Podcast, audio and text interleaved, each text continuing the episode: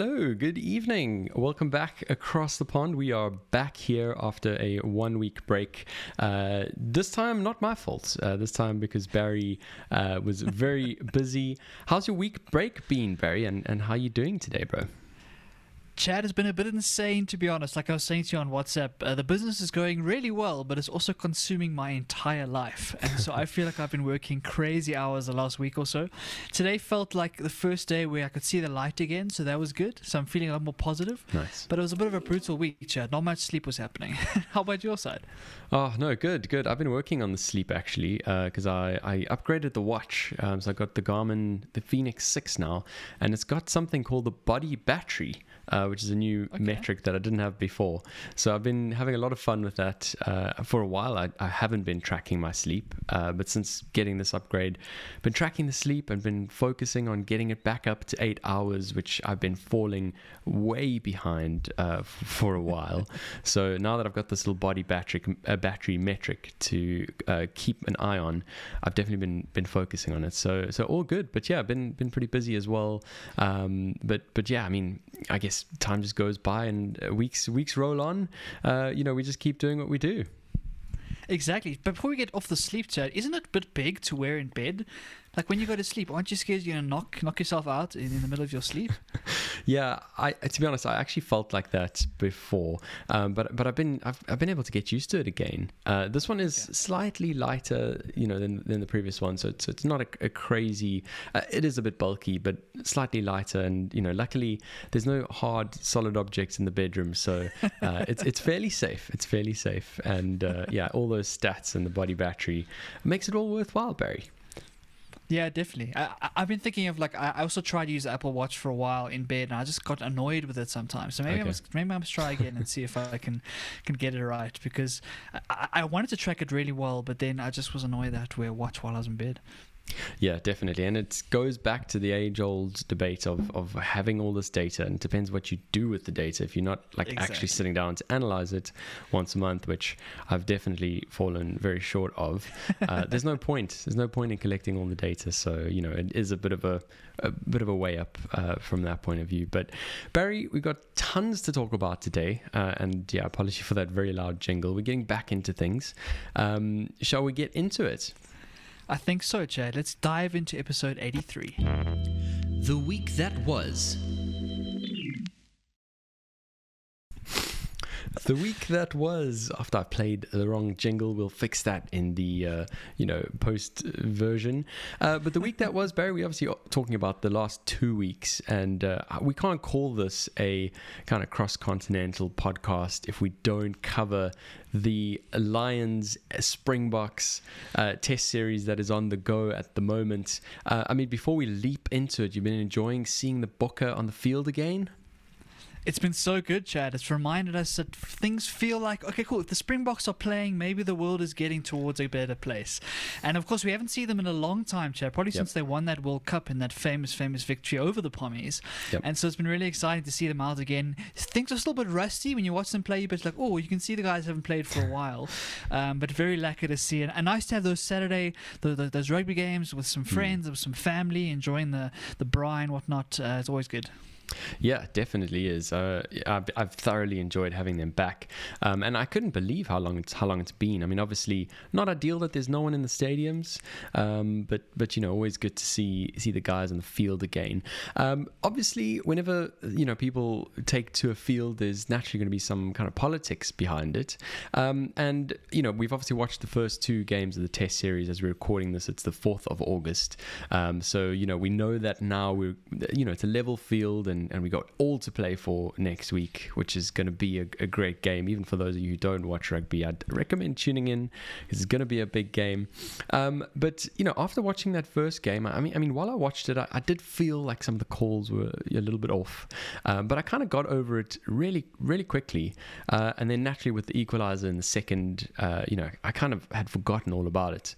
Um, and you know, in the press, it's been hard to miss the. tidal wave uh, that's come on the back of this mysterious video that uh, was released by Rassie Erasmus. Now, before I go into my thoughts on it, Barry, uh, I mean, you've obviously seen and heard lots about this on your side. Um, I mean, have you been able to watch this video? So I haven't watched it in its entirety, Chad, because it's crazy long. I think it's yep. over an hour as far as yep. I understand. But I've seen plenty of clips that have been going viral. So I've, I've seen pieces of it, but probably just enough to be dangerous, Chad. I'm hoping you can fill me in on some of the details because I'm not sure I've got the whole picture. So run us through what this video was all about and then take us through your thoughts. Absolutely. So for those of you who are not into uh, rugby, Rassie Erasmus is currently the S A R U, so that's the South African Rugby Union, uh, director of rugby. And he was the coach uh, when we were at the World Cup. Um, but obviously, you know, he, he has a very high position as things stand at the moment. Um, and it's been quite controversial that through the series, um, even though he is director of rugby, he is doubled up as our water boy, um, which which I've thoroughly enjoyed seeing. Uh, and, you know, it certainly is uh, one of those kind of decisions that, that seems to be, I mean, it's a gray area. So it, it certainly is, you know, permitted in accordance to the rules. Uh, but, you know, outright, it would seem the wrong kind of side of, of grey. Um, so in any case, uh, like you say, Barry, he released the video, which is over now. It's sixty-two minutes long. Um, and just because of everything I had seen of other people talking about it, obviously the press in the U K uh, coming from all sorts of angles, you can imagine the angles that the U K press would be coming at it from. Um, I had to go and give it a watch uh, just, to, just to kind of give it a, a bit of a, an assessment for, for myself. And I would recommend, if you are going to watch it, like you say, Barry, it's it's dangerous seeing clips. I would recommend watching the whole thing because he spends probably the first ten to fifteen minutes setting out the context uh, for, for you know, what why he's doing this video. Uh, and you kind of get the feeling that uh, the video was initially going to go to some like referee officials and then, you know, possibly go further. He kind of mentions Supersport, uh, potentially releasing it to Supersport. And so what what you've seen is, uh, you know, he gets to the end of this thing, and obviously it somehow then lands its way onto, uh, you know, it, it gets leaked, uh, lands its way onto Vimeo, I believe. Um, and, and there's, you know, uh, something else I wanted to address uh, a little bit later on. But effectively, it was leaked to the, to the public, um, and ultimately this hour-long video of him effectively ranting about the first game, um, and and obviously touching various different elements. Um, so so this obviously relates to the first game, as I said. Uh, I mean, this series, Barry, as you know, happens once in, in twelve years, which he, he addresses in the context. Um, so you know, I guess I guess kind of defending why he's putting out this video, uh, and and kind of saying that, you know, it is an important uh, you know, test series, and if there was some um you know some not, not so great decisions, uh the reason he wants to to talk about it is because of the fact that the series is so important. um he he basically actually so of, of those little splits clips that you've seen, Barry, I'm sure a lot of them involve hard clips of like replays of the game, uh, where, you know, certain elements are, are circled, uh, just to show you exactly what he's referring to, and and it's it's it, it comes across more like evidence than uh, you know, him just kind of talking offhand about about stuff. And effectively, he he summarizes some some controversial refereeing decisions, of which, Barry, there are more than twenty-five. Um, I, I think that's crazy. Obviously, as we watch the game, you know, you you kind of, you know, at the back of your head as a, as a non uh, rugby professional, just as a spectator, you, you you could think of one or two of those that, that would land up in the video like this. Uh, but it goes it goes far deeper, and and it almost like unveiled another level of the game that I've I've not really thought about before, which I found I found fascinating. Um, and and and beyond that, as as I as I watched and and you know, got further and further in the video, my blood just started boiling. Honestly, uh, I, I just became furious, like like really angry, um, because of how clear some of these uh, decisions were the wrong decisions.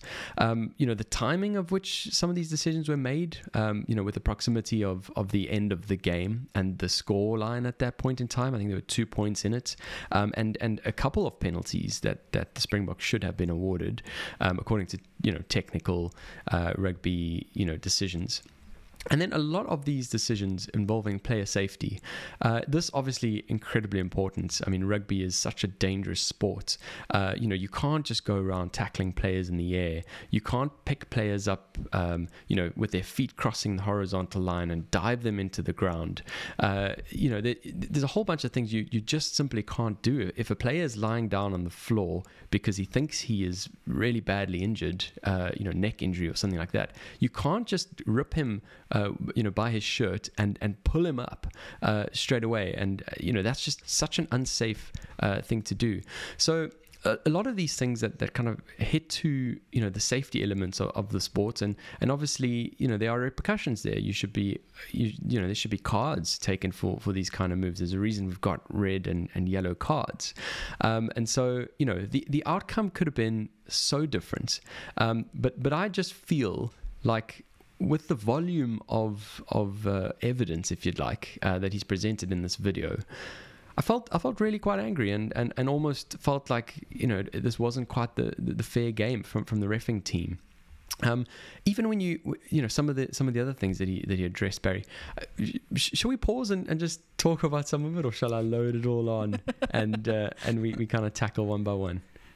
Let me just respond to what you've said so far, just to set some more context. Yeah. Um, I think that the feeling that you had of this anger and this frustration is exactly what the whole of South Africa felt. Yep. Um, right after the game, there was this there was this feeling that um, we weren't treated fairly, and that the ref- refereeing was very one-sided in one way. And it's not to say the Springboks didn't have some terrible tackles of their own, sure, right? Sure. It, it was very much it was the inconsistency with which these tackles were punished, and some of the big things that they were missed, like you said. Um, and so the, the the mood in the country was very much very very frustrated because, like you said, this is a big deal, and we haven't had yep. sport South African sport for so long, so it's even bigger than it usually is, because we haven't had anything else to cheer about, right? We've had very, very little uh, happening in the Olympics and whatnot from South African perspective. So this series is massive.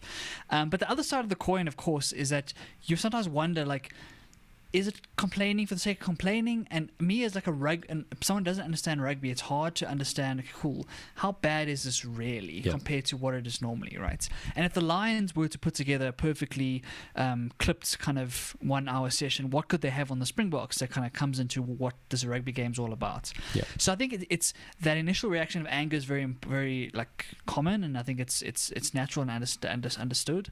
But I don't and I don't know how. how bad it really is. Do you know, you know what I mean? Like, I, I don't have the context when it comes to rugby to understand exactly what a normal match is like compared to someone breaking it down like that.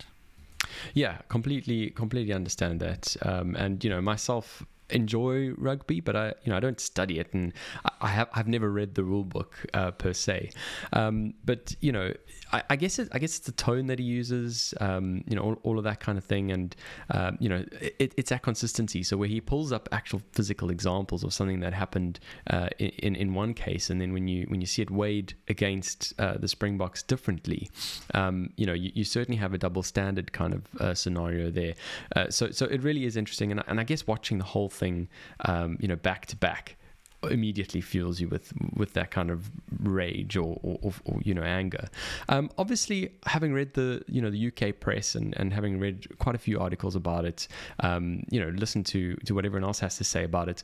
Uh, you you definitely can see all of the all the questions, uh, you know, as to why did he release this? Does this form part of of uh, a pre-game day strategy? Certainly on the second side, um, you know, how does the second how does the second referee react after seeing all of this? Um, are, are they are they trying to be you know even even more fair towards the Springboks? Uh, there's a risk element there too. Are, is the referee gonna gonna actually maybe pay more scrutiny to the Springboks and be more more punish you know punish them heavy, heavier uh, when when things do go wrong? So there's definitely that, that whole question about strategy, um, and, and and like you say, that it's not always just just the one side of it, um, and and that's where this whole J J uh, thing comes into into the into the picture. So there's this guy by the name of Jaco Johan, and uh, the, the Vimeo account that it landed up on, Barry, uh, was was J J. And there's a, a Twitter page as well that Rassie has been tweeting, um, that that is that is J J, Jaco Johan, and it's this mystery person who is in the in the camp, um, and you know seems to seems to tweet out these kind of controversial things. Um, Is is it is it a genuine person, or is this kind of just an account that uh, you know Rassie and uh, Ninaba use um, to say some things they wouldn't like to directly out there say themselves? And so there's there's definitely the politics about it. Uh, I, I completely understand that that element, um, but you know you, you can't watch a video like this and and not wonder, um, you know, what happened here. Ultimately, what happened here, and why there haven't been any public responses from World Rugby, uh, kind of addressing each of these particulars. Uh, if if it is if it is the case, Barry, that it's you know it's not as bad as uh, as he is saying it is, and uh, you know some of these decisions could have gone either way, then surely a, a response, a, a public response on, on a matter that is public from World Rugby, uh, you know, could be could be expected. Or am, am I being you know am I expecting a bit too much? Yeah, Chad, World Rugby can't do that, because the moment they, they kind of play into this game, they're setting the precedent that any time yep. you're unhappy with a decision, all you have to do is go on social media and rant about it, right? So World Rugby, in, in their position, they, they, they can't they can't respond, because they can't condone this sort of behavior. You have to understand what a big deal it is for the World sure. Cup winning coach to get on, whether it was leaked on purpose or by mistake or whatever, to get on video and rip into like world-class referees for an yep. hour. Yep. That is a bad look on World Rugby and on those referees themselves. And the moment World Rugby put out their side of the story, then all they're doing is encouraging, for every series going forward, any time a coach is unhappy with a loss or feels like things have gone against them, they're just going to put that video out and, yep. and point towards various clips.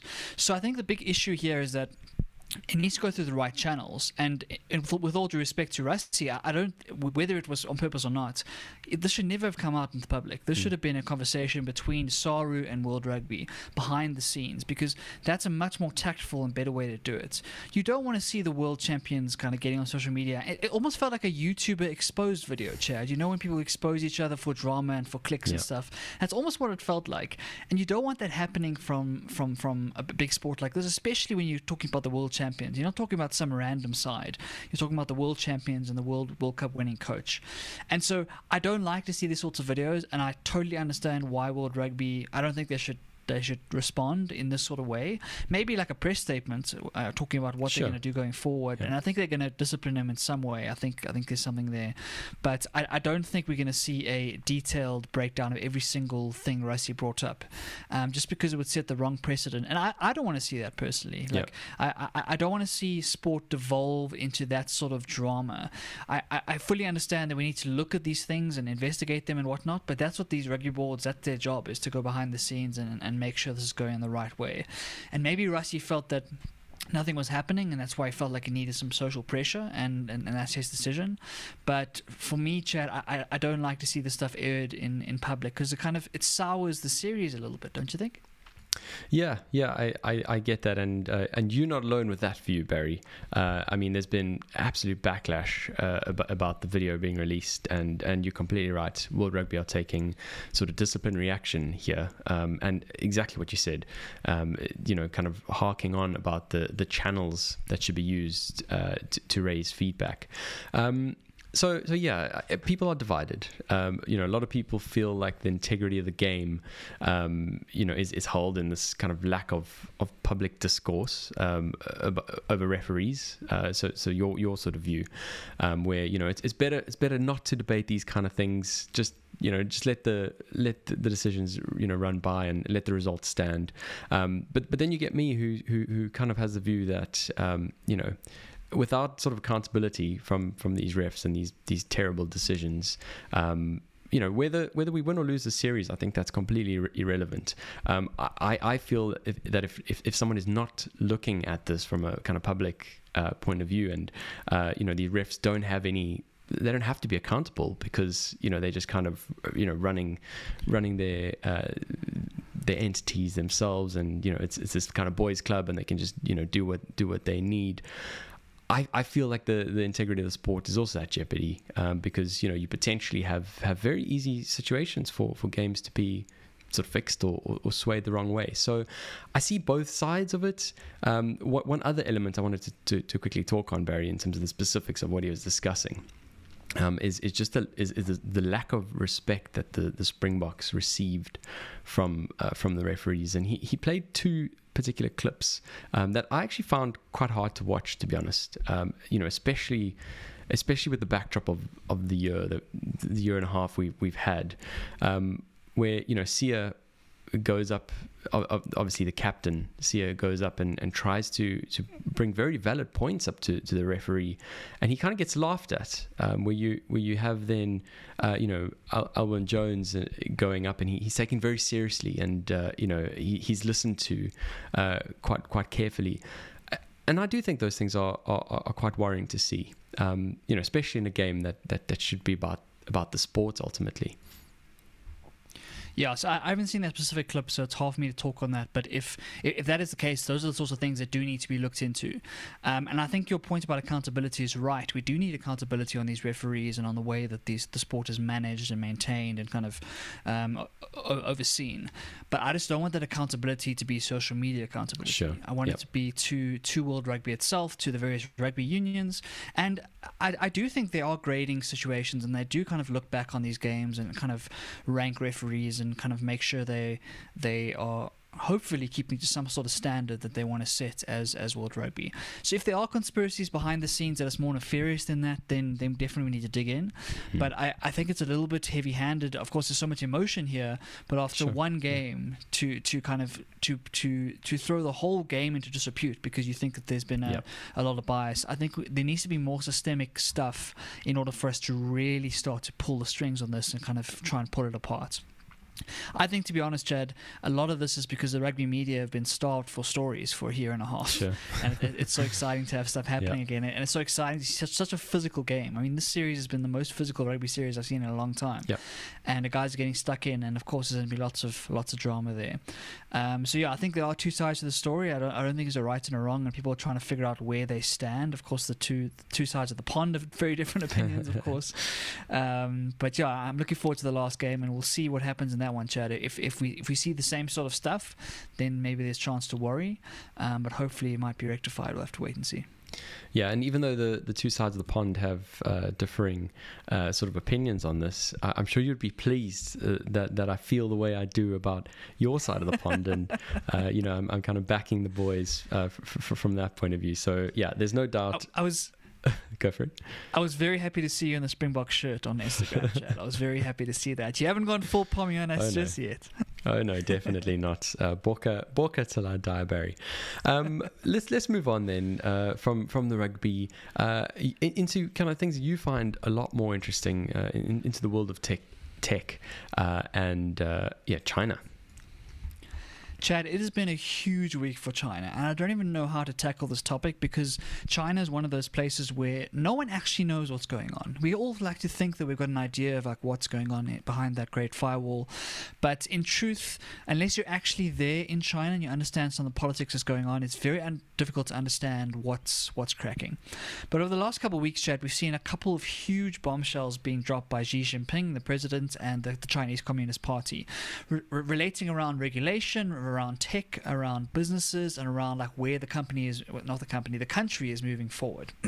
And all of this, you must understand, is under the backdrop of next year is a big year for China. They're going through what is a once in a decade power transition.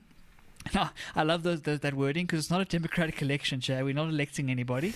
It's the same party that's going to be in charge, yeah. but it's a power transition. So some of the cabinets are going to be reshuffled and potentially the president and whatnot. So it's kind of a big moment for, for an authoritarian country like China because they're trying to hold control of this country um, even as the rest of the world goes democratic. So we have to keep all of that in mind as the backdrop for some of these decisions. But let me just read some of the things that have happened in the last week, Chad. The first thing, the Chinese government forced an app called Didi off of all of the app platforms. And Didi is a huge ride-sharing app competing with Uber and Lyft and okay. all of those guys. Absolutely massive valuation. And almost overnight, they were forced off all the app stores, killing the business with thousands of employees, tons and tons of revenue just off because they didn't meet some sort of regulation or some sort of internal thing, right? And that's across the world. It's not just in China, but wow. they're a Chinese company, so they're struggling. The next thing, which is huge, is that Xi Jinping has been worried about private education being hijacked by capital. That's those are his words. And the idea is that he doesn't want private tutors and external education companies to be taking the roles of the teachers and kind of the public school teachers and, and educators. And so what he did was he basically said overnight, well, not him, his, his party, overnight said that all tutoring companies must become non-profits overnight. So you're not allowed to make profits. Wow. Any for-profit education company has to kind of disappear. That, Chad, wiped a trillion dollars off the stock market because education companies' share prices went down by like ninety to ninety-five percent. There was one story of a billionaire who, who was running an education company who lost sixty-eight billion dollars worth of paper wealth in a few hours because of this. Wow. Absolutely crazy. Another thing that happened was that he announced a um, new kind of regulation for anyone wanting to I P O in China or internationally. So if you're a Chinese company and you want to I P O on the New York Stock Exchange, you have to go through a round of cybersecurity reviews to check that you are not kind of cooperating with the U S or anything that's to do with national security. So if you're a Chinese company, you want to go and list in, in Europe or in the U S or wherever it is, you have to go through all of these checks to make sure that the cybersecurity is, is in top-notch shape. And in my mind, Chad, what that means is that they're going to put bugs into your code so they can watch what you're doing all the time. That's kind of what that says to me, have that sort of surveillance. We could go on and on and on and on, but it's it's, it's an example of, of China's government getting even more strong-handed and kind of strangling a lot of entrepreneurship and tech developments and and just basic businesses in their country because of worries about national security and about national prosperity. So China's growth has been slowing for the last couple of years now, and they're starting to worry about the, the age crisis they have, where there were too many old people and not enough young people coming into the workforce as kind of a, a, a result of the one the one child policy for so many years. Yep. And they've got this progressive kind of authoritarianism. They're trying to hold on to the control of the country and kind of quell the discontent they're seeing in the middle class. But what it's going to do, Chad, like you said, we've, we've seen a, million, a trillion dollars wiped off the stock market, oh. people losing jobs, money, absolutely crazy changes overnight.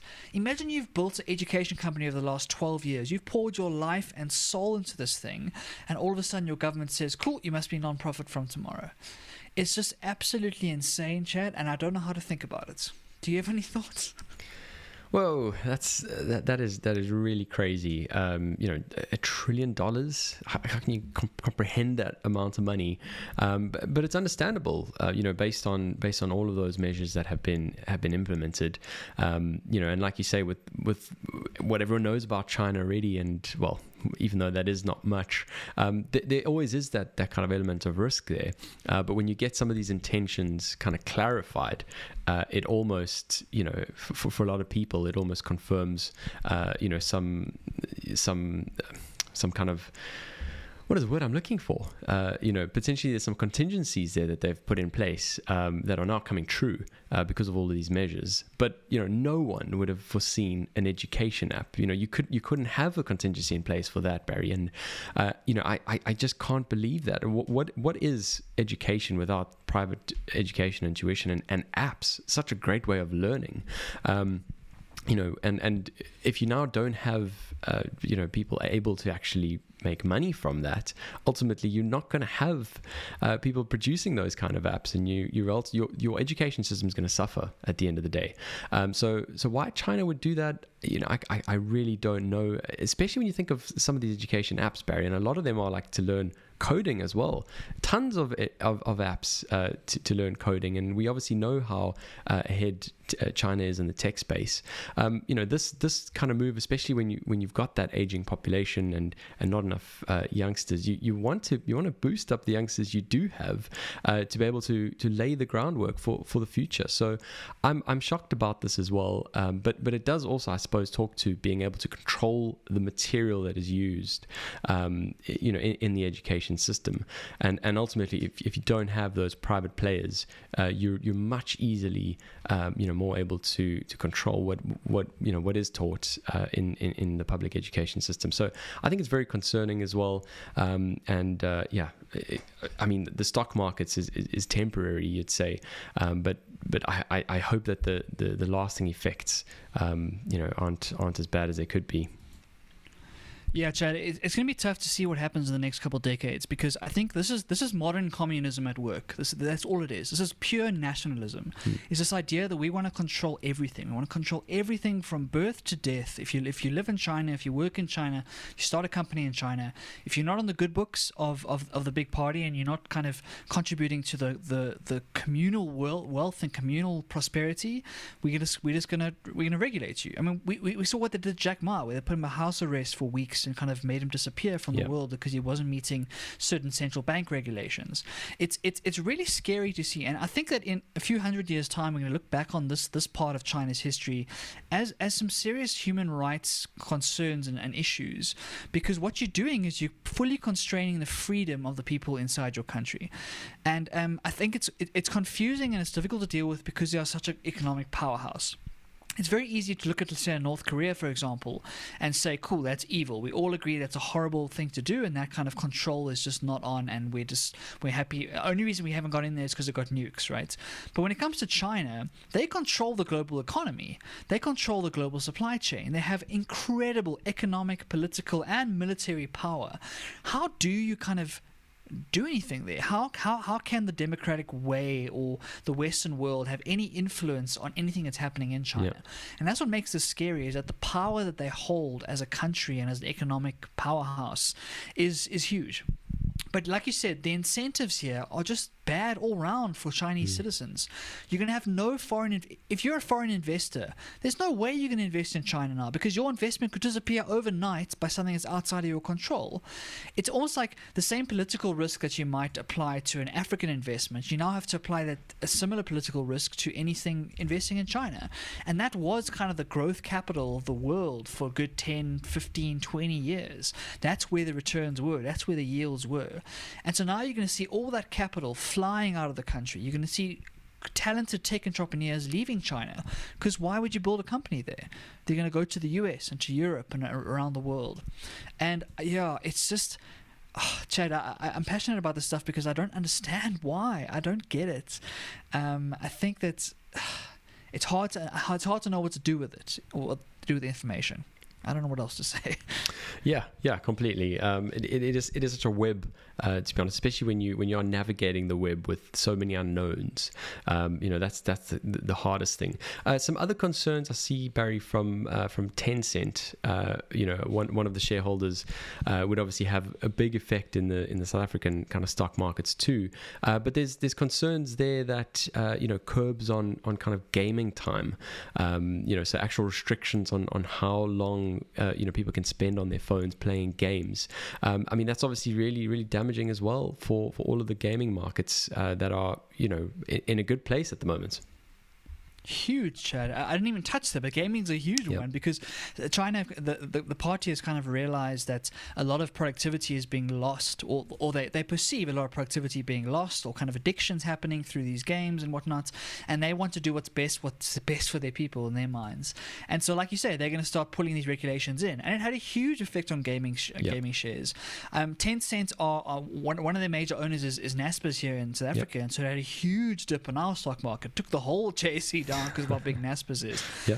Um, and so these things have huge implications, Chad. And the fact that they can just kill uh, I- industries, just just so much, kill industry, bang, bang, bang, bang, just reminds you how much control this party actually has. And if you're not in their good books, if you're not like, if you're not with them, if you're not working with them from, from start till finish, your company's just not going to have a chance to succeed. And I don't under, I don't know how they're going to reconcile that. If you're a young engineer, a talented engineer in China right now, you've got to be thinking of moving somewhere else, because mm-hmm. you have no idea what you'll be able to do, because two years down the line, you've invested your whole life into something and it disappears overnight. Um, and so, yeah, Chad, it's really scary. I don't know what's going to happen. We'll have to wait and see how things unfold. Um, but lots of food for thought, that's for sure. Well, well, we'll certainly certainly monitor it. I mean, like you say, Barry, the fact that no one can really do anything about it to, to get involved. Um, you know, the fact that you mentioned us looking back in, in ten years' time um, and, and looking at this from a different angle, from like a human rights sort of angle, um, it's it's just it's just troubling, because we're we're there now. and and there's not much anyone can do about it. Um, and that, and that's that's the hardest thing about this. Um, so we'll we'll certainly keep monitoring that. But like you say, probably a while um, before we have any more on that. Let's then move on to our next segment. Stuff I found interesting. We've been talking a whole lot about space, Barry. I mean, these people who listen to our podcast must think we are obsessed. Well, I am, Chad. I don't know about you, but I'm obsessed with space. So that makes one of us. Well, yeah, one of us. Uh, I mean, I, I'm interested in it because you're interested in it, Barry. But I, I had to bring this one up today uh, just because we've been talking about it so much and because the space race is happening in front of our eyes. Um, and, and because you mentioned the, the kind of threshold of space, does it count? Are you, are you there? Um, the F A A have now revised their requirements of uh, being able to call yourself an astronaut. Astronaut, um, and and obviously the timing of this couldn't be more perfect, Barry. So they've they've uh, clarified the current requirement, which is that you need to travel beyond fifty statute miles above the surface of the Earth as a flight crew on an F A A or A S T licensed or permitted launch or re-entry vehicle, um, which you could say Branson, you know, met both of those tests. But the second test, which I, th- I think is I think is a new test, or you know maybe it's also clarified, is that you need to demonstrate activities during your flight that were essential to public safety or contribute to human space flight safety. Um, and so, yeah, basically, uh, the, the just having sort of all of this, all of this cash and resources and, and being able to propel yourself into the boundaries of space doesn't make you an astronaut, um, which, which I thought quite funny. Chad, I like this a lot. I really do, because I, I, I have such respect for the real astronauts who've like yep. been like pioneering sure. this for so long and, and all that. And I would hate to see the word being cheapened. Like a lot of us, when, when we're young, Chad, one of those those common things is I want to grow to be an astronaut. It's very aspirational. It's very kind of only the top of the top, and a very select group of people get to have that that that title. And I would hate, like you say, to have all these billionaires become astronauts because they've paid two hundred fifty thousand to go up in one of Branson's space planes. Right. So I'm, I, I love this. I think that it's awesome. I think that astronauts should be kept as a very sacred term for those who are genuinely changing the space world, kind of actually doing the work. And if you go up there as a passenger, that's that's what you were, Chad. You were a passenger. You weren't an astronaut. You just went on a trip to space. Yep. And whether you were in space or out of space, or you saw into space, or however far up you were, it doesn't matter, because you're not an astronaut until you actually do something of value, Chad. Exactly. And it's a, the months of training um, that, that you see the astronauts going through, um, all leading up to that one moment. Um, and, you know, it, it's all on the line. Uh, whereas, like you say, these are just passengers who, who ultimately walk into a vessel uh, that goes wherever it goes, it comes back. Uh, no sort of training uh, and and specific sort of contribution necessary. Um, so so I kind of I like that. I like that the the F A A are, are bringing people back down to earth. Um, excuse the pun. Um, Barry, the next thing that I found interesting this week uh, is is to do, well, I think it's two weeks ago now, is to do with the Olympics. Uh, obviously, we spoke about it in anticipation, and uh, we're very excited to be able to watch all, all sorts of different sports happen. Um, you know, I've been enjoying it, but I, I certainly haven't watched as much as I thought I would be able to. Um, and that is purely down to the fact that, uh, you know, I'm I'm now a working uh, individual. I, I'm I'm not in the, the good old days of, of being a student, yeah. um, able to spend hours in front of the T V watching, uh, especially the time difference as well, Barry. Uh, how have you been finding it? Have you been able to watch a couple of uh, a couple of different sports? I'm in the same position as you, Chad. I also mm. thought I'd watch a lot more, but it's I've been working so hard, it's been tough to find the time. I've kind of been using my D S T V to record bits and pieces, and okay. I've tried to catch the South Africans when they've been in action. But like you say, with the time zone changes and the fact that we actually have to pay bills, uh, it's a bit tough to, to sit yeah. on the couch and watch for hours at a time, unfortunately. Um, and also, for some reason, Chad, without the crowds and then without the stadiums, yeah. it, it yeah. doesn't feel the same. You know, it doesn't really feel like there's those epic moments. Even when something amazing everything is happening. So I watched the high jump final and really enjoyed that. But there wasn't the crowds doing the slow yeah. clapping and yeah. any of that. So it kind of lost a little bit of its sparkle. Um, so yeah, unfortunately, a weird Olympics, but it's been a weird year. So what do you expect, right? Absolutely. Uh, if anything, uh, I think we can just be grateful that it's going ahead. And for all those athletes who have spent, you know, years getting ready for this, uh, you know, I'm sure it, it, it's not, uh, you know, a lesser of an Olympics for them. Um, so yeah, great to watch that in any case. But what I wanted to bring uh, up today, uh, which I thought quite funny, is is I, I came across this clip. Now I don't know if you've seen it, Barry. Um, I have. But uh, but a an Australian uh, swimming coach, uh, Dean Boxall, uh, who's the coach of Ariane Titmus, um, and you know the the actual race that that, that went on before this little clip happened uh, was incredible, and I I, I loved it, and uh, I kind of understand the reaction, but uh, this is hilarious. Looks sort of like Doc Brown. I mean, he is going. For those who are listening, he is losing his oh, shit. Oh, goodness. Dancing around, punching He's the like, air, what? Just absolutely going mental. But the best part, Chad, is the poor little Japanese lady whose job it is to kind of make sure everyone stays in their yep. pens and make yep. sure they stay in there. And she looks powerless behind this like six foot Australian man. What do you and do? She's desperately trying to calm him down, trying to keep him in. But he's running around and punching the air. It's such a wonderful expression of just pure joy and, and kind of ecstasy, Chad, that, that his athlete did so well. Yeah, absolutely. Uh, an absolute crazy reaction. Um, I, I, I thought it was, you know, fascinating um, because ultimately, you know, in, in sports, you kind of always contain the, the excitement to, uh, to a level that, you know, you, you, you're decent, at least in public. Um, and, and Barry... you know, just going berserk and crazy as you described it. I mean, he was at one stage humping the you, the actual, you know, I don't know how to explain it. Um, you know, totally lost his mind. Only an Australian, Chad. I, I mean, the, the Australians are known for their eccentricity. They are very kind of expressive. If you ever watch an Australian T V show or like a news show, whatever, they, they're always having a good time. And so it's a typical Australian, Chad. But like you say, I, I'm not sure how it was taken in Japan, which is yep. much more conservative. Yep. I don't think the J- Japanese would really love him humping all sorts of things in their, in their aquatic center. Um, but Chad, a nice moment of levity for all of us. And I think that if, if that's if that if you if that's your coach and he's so excited for you, it must make you feel like a million dollars. Oh, absolutely, surely. absolutely, and and watching her reaction to to the videos as well, um, you, you you can see, um, this was years of of hard training, and, and ultimately she, she pulled through on the day, um, and at the very last minute managed to managed to win the race. So uh, so yeah, incredible, incredible. Um, Barry, the last thing I found interesting this week, just because we spoke about it so long ago, and we have to kind of touch back on on on things rather than just throw it here and then forget about it forever, um, is the is the E U digital tax initiative. I don't know if you remember us talking about that. Uh, and, you know, e- EU eventually, I think after we spoke about it, got together and agreed, um, you know, a certain rate of tax that all of these big tech companies were going to pay. Um, and, uh, and, and basically, you know, since that was decided, uh, there's been a lot of com- countries kind of figuring out whether it's the right thing to do, um, because ultimately, uh, you know, these giants are just going to incorporate in different uh, in different jurisdictions. But obviously, uh, you know, this E U tax kind of uh, enforces itself where where, where the where the users are, are using it, so it doesn't really matter where you're incorporated um, at at the end of the day. But yeah, a lot of a lot of uh, you know regions around the world are kind of questioning whether this is or isn't the right decision. But regardless, um, I at one point in time, Barry, uh, placed an advert on on Google.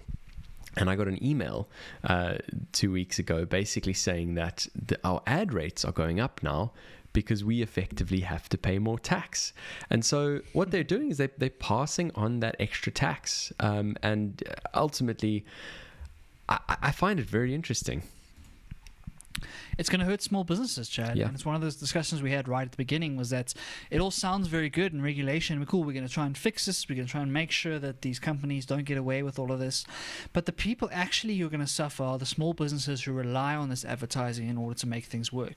If you're running a low-margin business, um, those Google ad rates are your bread and butter. Like, you're trying to make sure your cost of acquisition is lower than what your, what your customer lifetime value is.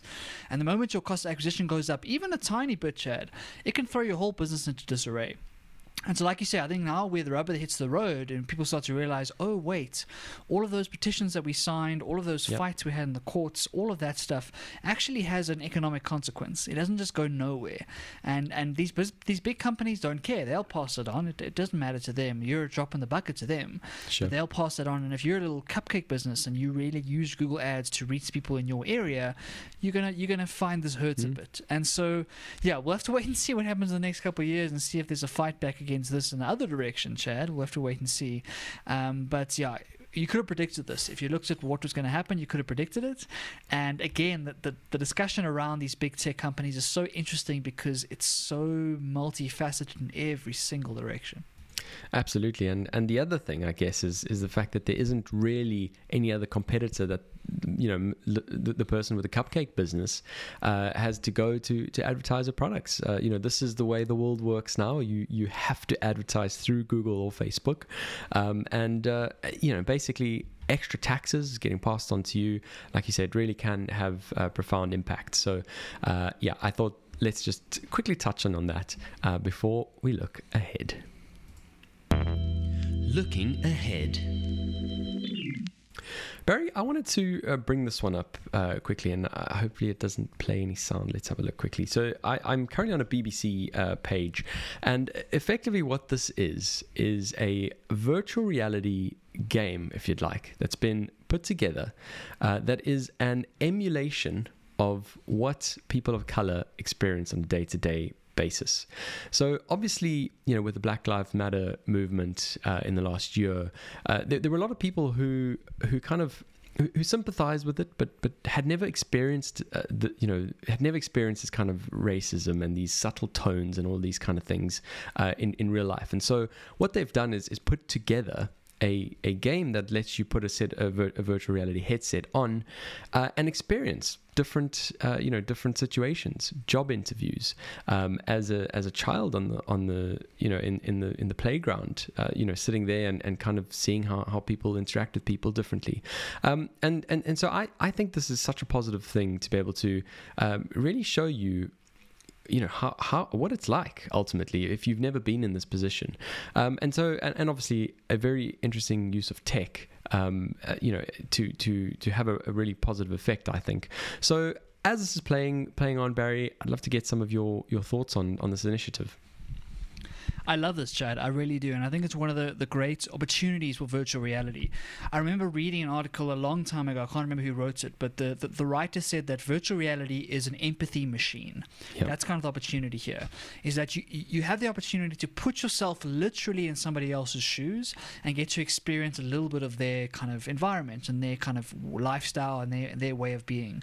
And I think that we struggle to do that in our own in our own context. Like, Chad, if we grow up as a, as a white person, we've got no idea how to relate to the experience of a, a person of color. Yep. We've got no idea how to understand the challenges, and you can talk until you're blue in the face, but until you experience something, you don't really have a sense of what that does to your psychology, to your self-worth, to all of the things that matter when it comes to a human being. And so examples like this are a great way of taking a step towards that future, Chad, where mm. hopefully we can start to maybe experience just a taste, just a little piece of this, which will hopefully help us to become more empathetic and help to understand what our fellow humans are going through. And so obviously the racism is a big conversation right now, but I think there's lots of ways you can use V R in these sorts of aspects to show you different parts of the human experience. And whether it's through storytelling, whether it's through kind of fictional stuff, whether it's through non-fiction training, any of the stuff that comes through, this is one example of where V R can be not just a game, not just kind yep. of a, a gimmick, but something that can genuinely help us move forward as society. And so I think it's awesome. Yeah, I completely agree. Um, I, I, I really, really enjoyed uh, it, it coming across my feed just because of that that positive element of it.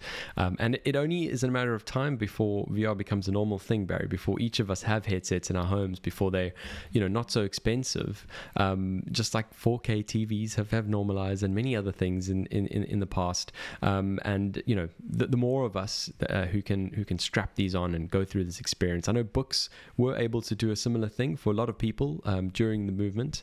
Um, but but you know, I, I think because of how real uh, V R is, uh, and and you know that goes right down to to its uh, to its title. Um, you know, I think I think it can only bring about positive change, uh, and, and so I think that that's a really really good thing. Um, the other thing I wanted to chat about in looking ahead this week, Barry, um, to to quickly switch back to uh, to the, the big tech companies. Is is YouTube, and we spoke about their subscription model a couple of times now, and uh, and just how expensive it is. Um, to, to simply, if if you want to just either get rid of ads, or you want to be able to download videos onto your device, which you used to be able to do for free, um, you now have to pay this this big subscription that now, you know, quite awkwardly lumps in Google Music. Uh, sorry, yeah, is it Google Mu- YouTube Music? YouTube Music. YouTube Music. Yeah. And obviously, you know, Spotify and Apple Music have been around for some time, and, and the majority of people already have those offerings. So if it was free, if you could say YouTube Music was free, I'm sure a lot of people would, would give it a try. Um, but to, to bundle it in and to beef up that subscription price in, in a kind of, you know, one or nothing type scenario, um, you know, I, I've certainly felt quite salty when I when I did have YouTube Premium for a couple of months, um, and and it's it's at the stage where, you know, now I, I'm okay with just watching the ads. Um, so so what YouTube are, are now trialing is Premium Lite, uh, and that would effectively let you you get all the benefits of of the the YouTube part of it. So where you you don't have to watch ads and you're able to download videos, all of that kind of thing, and you don't have to have to. Uh, get YouTube Music. What do you think? Chad, I think it's brilliant, and I don't understand why YouTube Music is a thing. Completely. It really annoys me. Like once, one every three times I open the app, I have to go yeah. through four different pop-ups to try and ignore the free trial to YouTube Music. And I don't understand what what are they trying to compete with. Like if they were going to try and build an Apple Music or Spotify competitor, then build a separate app and make it a whole separate platform. Definitely. But this idea of trying to match the, the, the videos to the music and trying to make it all work together, it, it just it's just not a good interface. And it's yep. not a good way to listen to music. I, I don't know. Who are their customers, Chad? Who is actually enjoying YouTube Music? I would love to meet one of you. So if, if you're listening to this and you're a YouTube Music fanatic, please let us know, because I don't uh. get it. And so this makes all the sense in the world, Chad. And this is something that I might consider paying for, because it, it, if you can strip out all the fuss and just make sure I don't have to look at another ad of something I don't actually want, um, it would be really powerful and really valuable. Um, so yeah, it makes a lot of sense to me, and I, I never want to see YouTube Music again, I'll be honest. I'm with you. I'm with you. Nothing further to add on that, Barry. Let's then move on to our last segment. Develop and grow. Chad, so as always, I've got a quote for you, and I've got a quote for everybody, and it's something that I came across in the last week or so, and I've been thinking about it a lot, and I think mm. it's really powerful, and it's it's a framing I haven't heard in a long, or maybe not in a long time, maybe not even forever. So I'm curious to get your thoughts, Chad. It's from an author called Ben Casnocha, and he's also a entrepreneur, though I can't remember what he's built, but he's built some companies, um, but a much better writer in my opinion. I've been following for a while, and the quote goes like this.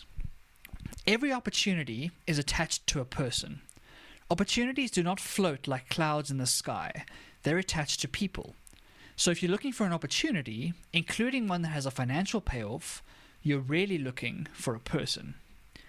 And I love this framing, Chad, because so many of us, we, we can get a little bit salty with ourselves, because we're like, when is things going to turn around for me in my life? When am I going to find this magical, like, golden ticket that's me dropped in my lap, and all of a sudden I'm going to figure everything out? So whether it's a relationship, whether it's a job, whether it's a, a business, whether it's something you're trying to achieve in your life, we've got this idea that peop- other people are luckier than us. Other people have these opportunities, have these have these kind of things that happen to them, and it feels serendipitous. It feels like luck. But what this is kind of saying is that that's not actually the case. You can't just wait for opportunity to come out of the air, Chad. It's all about building relationships, building networks with people, because that's what happens in the real world, whether you like it or not. People do business with people that they like. People will date people that they can get along with and they can build relationships with. And everything that good that comes out of the human experience, Chad, comes out of other people, right? It, it It's all about building those relationships and that rapport. Um, and I just love this idea that opportunities are, are attached to these people. And so instead of trying to find that golden ticket, that opportunity that's going to change your life, how about investing in your friend, investing in meeting a new person? investing in getting out of your comfort zone and kind of going to a new event and trying to trying to strike up a conversation with somebody. All of those things that, that can be difficult for us because we like to stay in our little bubble, especially as introverts. It's very difficult for us to do that. If we actually were able to reach out and speak to people and and realize that the opportunities and the luck and all of the stuff, the, the good stuff that's going to happen to us throughout our life comes first from building those human relationships. I just think that's so cool. It is cool, and it's it's a great quote, uh, especially if you haven't sort of thought of the world like this, and especially like you say, if you if you have that perspective of luck, or you know, you think that it, it's all it's all in you, it's all in you to get up early in the morning and uh, you know, read for however many hours a day after doing a crazy you know gym session, and ultimately you can do that until your face turns blue, um, but and still not get anywhere if if you've got the wrong attitude and if you you, you know don't have the right uh, you know. perspectives on certain things, um, and it, it, it's tr- it's true, it's true, and it's uh, in in the core of this quote. Uh, you, it's not about what you know, Barry. It's about who you know, um, which is always the cliche, but it, it talks to the exact same thing. Um, and and so from from that point of view, I, I like the kind of the truth in it. There's a point of it that I don't like though, and that is kind of thinking of of people, um, sort of. Thinking of people as opportunities in the way that you kind of use your network and you use people um, to to better yourself. Um, and I really don't like that. I don't think that's the spirit of this quote. I really don't. Um, but, you know, it's it's ultimately it's ultimately something to, to think about um, in, in just the way that you conduct yourself as well is, uh, you know, respect that network and, and be... be a nice person ultimately. um it, it, it's all it's all about that, you know, the, those actual intentions, and and people can feel when you when you're using them ultimately, um and uh, you know, people people don't like people they don't like, but they really don't like uh, people that they think are, are using them. So uh yeah, that that's just my kind of off the bat thoughts on that, but but I think it's a great quote. I'm so glad you brought that up, Chad. I was I was going to do the whole plot twist at the end with that, that whole point. So thank okay. you for bringing that up. Um, it's it's it's so important that that's the case. Like yeah. We're not saying that opportunities that, that people are opportunities. We're saying yeah. that opportunities are attached to people. Yes. And it's a very very difficult, very very clear distinction, and very yeah. difficult to to kind of make sure you don't blur the lines there, because a lot of us will do that. A lot of us get, get caught in that trap of we want to be friends with this person because we want something from them. Or we yep. we feel like we're going to deserve, we're going to get something because we've shown them some respect or whatever. And that's just not how humanity works. And we all have these cases in our lives, Chad. We we, we feel like, is this person actually my friend? Hmm. Or are they just using me for X, Y, or Z?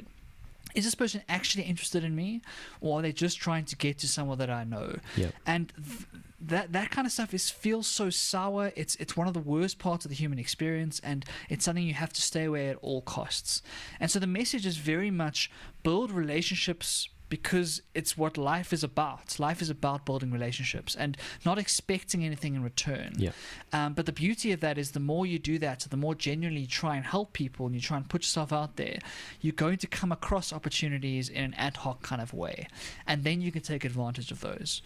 Um, but yeah, it's a very important point. People are not opportunities, but opportunities are attached to people. So true, Barry. So true. And yeah, that distinction is is is the key. Um, but, you know, you, you can't deny, like I say, you can't deny the quote, because it is, is completely true. Um, and it's beautiful in a way. It it, it is beautiful in, in, in that, you know, everything that you're potentially looking for is, is, is ju- all you need to do is go out, be a nice person, meet people, um, and, and, and ultimately you, you'll you'll naturally attract um, someone who, who has that next opportunity for you.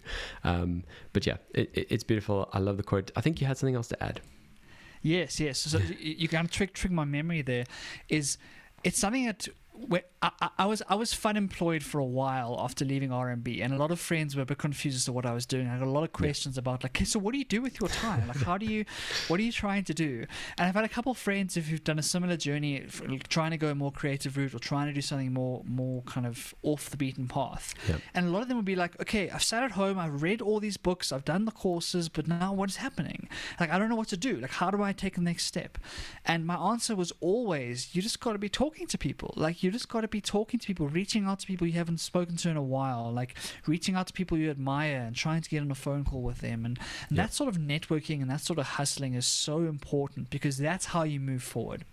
You don't move forward sitting at home reading books, right? Unfortunately, you read for you move forward through action. You move forward through actually getting out there and putting your name out there.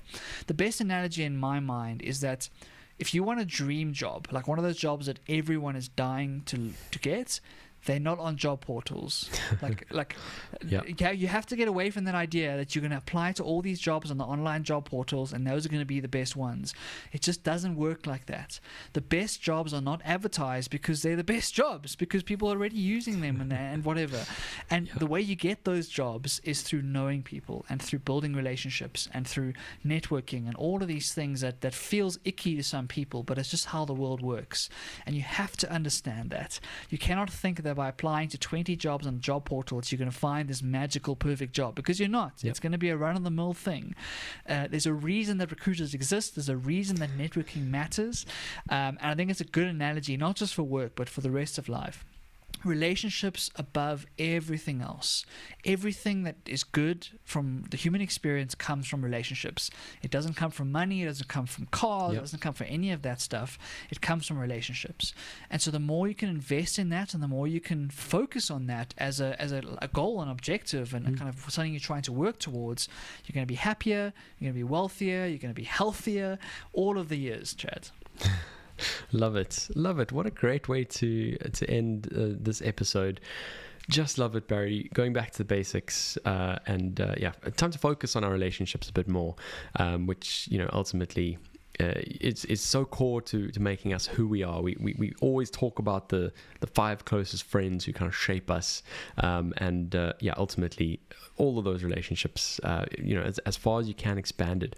Obviously, there, there's a limit. There's a limit to how many people you can know uh, and remember. And there's all sorts of apps at keeping track of people's names and uh, facts about different people and conversations you've had and all that kind of thing. And and that's the icky bit that I don't like. Um, so you know, try and keep it within your uh, your your actual maximum capacity ultimately, um, and uh, yeah and always just be genuine and a nice person.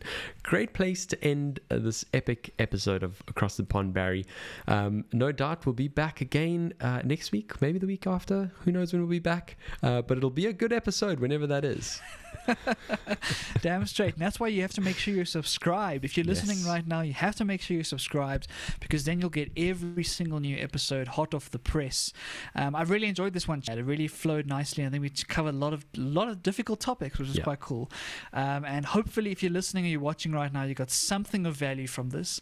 Um, we always have fun and we hope you do too. And as always, if you got this far, you are an absolute legend and we really appreciate you. Awesome. Well, that's all for us today. We'll see you again next time.